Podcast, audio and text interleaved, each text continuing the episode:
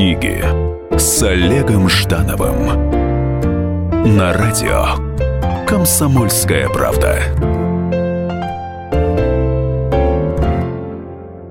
Привет! В эфире книги с Олегом Ждановым. Как всегда, сегодня три книги, о содержании которых вы узнаете раньше, чем потратите деньги и заглянете под их обложку.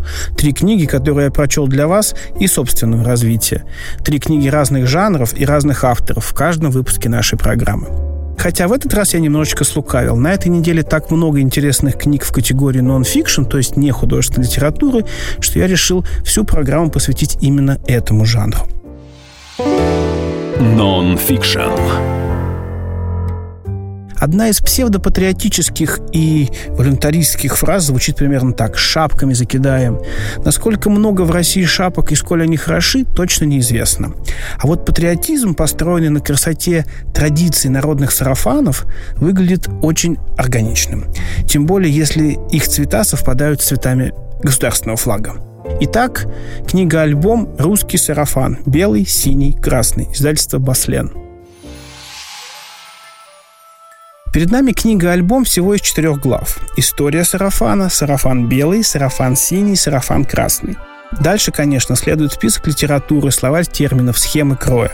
Большинство фотографий в этом альбоме публикуются впервые и отображают сарафаны, являющиеся уникальными памятниками национальной культуры – в основе концепции альбома – колористика. Русские сарафаны в их назначении и обрядовой принадлежности социальными возрастными характеристиками разложены по цветам, а не по регионам или культовой значимости.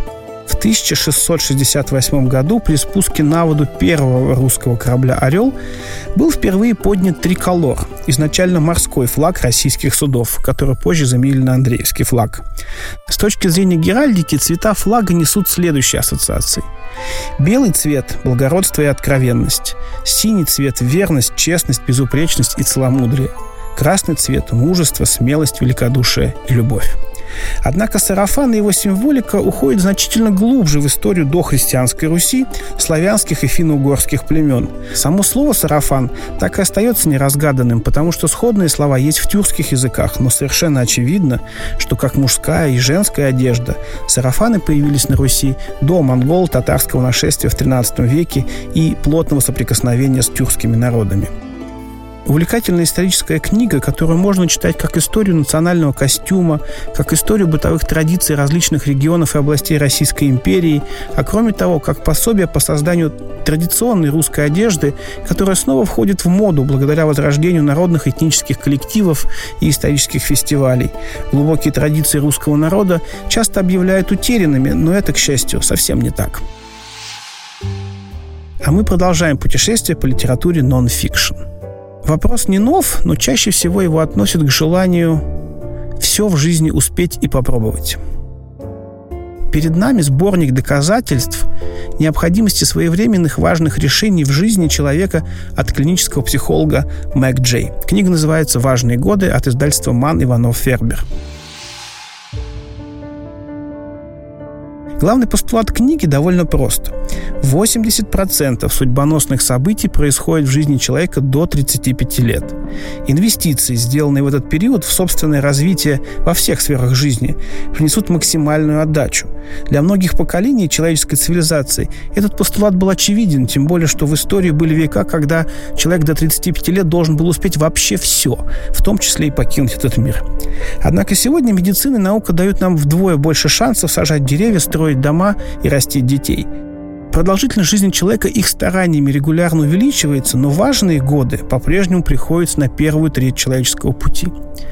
Оглавление книги поделено на три основных части – работа, любовь, разум и тело. Во всех этих трех областях, по мнению автора книги, опирающегося на масштабные исследования Мичиганского и Бостонского университетов, все формирующие события происходят в десятилетие, в котором человеку от 20 до 35 лет – любовь, карьерные успехи, развитие интеллекта и поддержание тела в хорошей форме. Конечно, возможно и после 30-летнего рубежа. Но формирование алгоритмов и отчасти шаблонов происходит именно в эти важные годы. Очень сложный выбор ставит перед читателями Мэг Джей. Относиться осознанно и ответственно к своей жизни ради формирования правильных алгоритмов или прожить одно из самых ярких десятилетий своей жизни на полную катушку? Не скучно ли жить ради будущего? Есть ли гарантия в ожидании принца, в медленной поэтапной карьере, в регулярных тренировках разума и тела? Биографии и мемуары множества великих и вполне обычных людей скорее подтверждают рассуждения автора книги в противовес тем исключениям из правил, которые наверняка сможет вспомнить любой читатель. Остроты чтению добавит ваш собственный возраст. Еще не поздно или уже можно анализировать итоги. И, наконец, встречаем книга удивления, и сегодня она тоже из категории нон-фикшн. Всепроникающие тенденции, визуализация и геймификация добрались и до процесса подготовки к родам – в мире стало слишком много информации и слишком мало времени, поэтому любой серьезный взрослый текст сегодня не может быть эффективным без картинок, инфографики, игровых конструкций и чуть шутливой интонации. Передо мной книга с очень интересным названием «Беременность. Руководство пользователя». Основная информация, рекомендации по устранению неполадок, советы будущим родителям от издательства «Альпина Нонфикшн». Несмотря на карманный формат, картинки и интонацию, книга содержательна и мужчинам нужна не меньше, чем женщинам. Отношение к женщине во время беременности и родов, как к сложному механизму, взаимодействие с которым невозможно без подробной инструкции, идея блестящая. Для особо нервных феминисток добавим, что все корректно и ни одной женщины книга не обижает. Под обложкой подробное описание старта беременности, трех триместров, родов и послеродового периода. Общая концепция концепция книги действительно походит на инструкцию к механическому устройству, ибо отвечает на главные вопросы.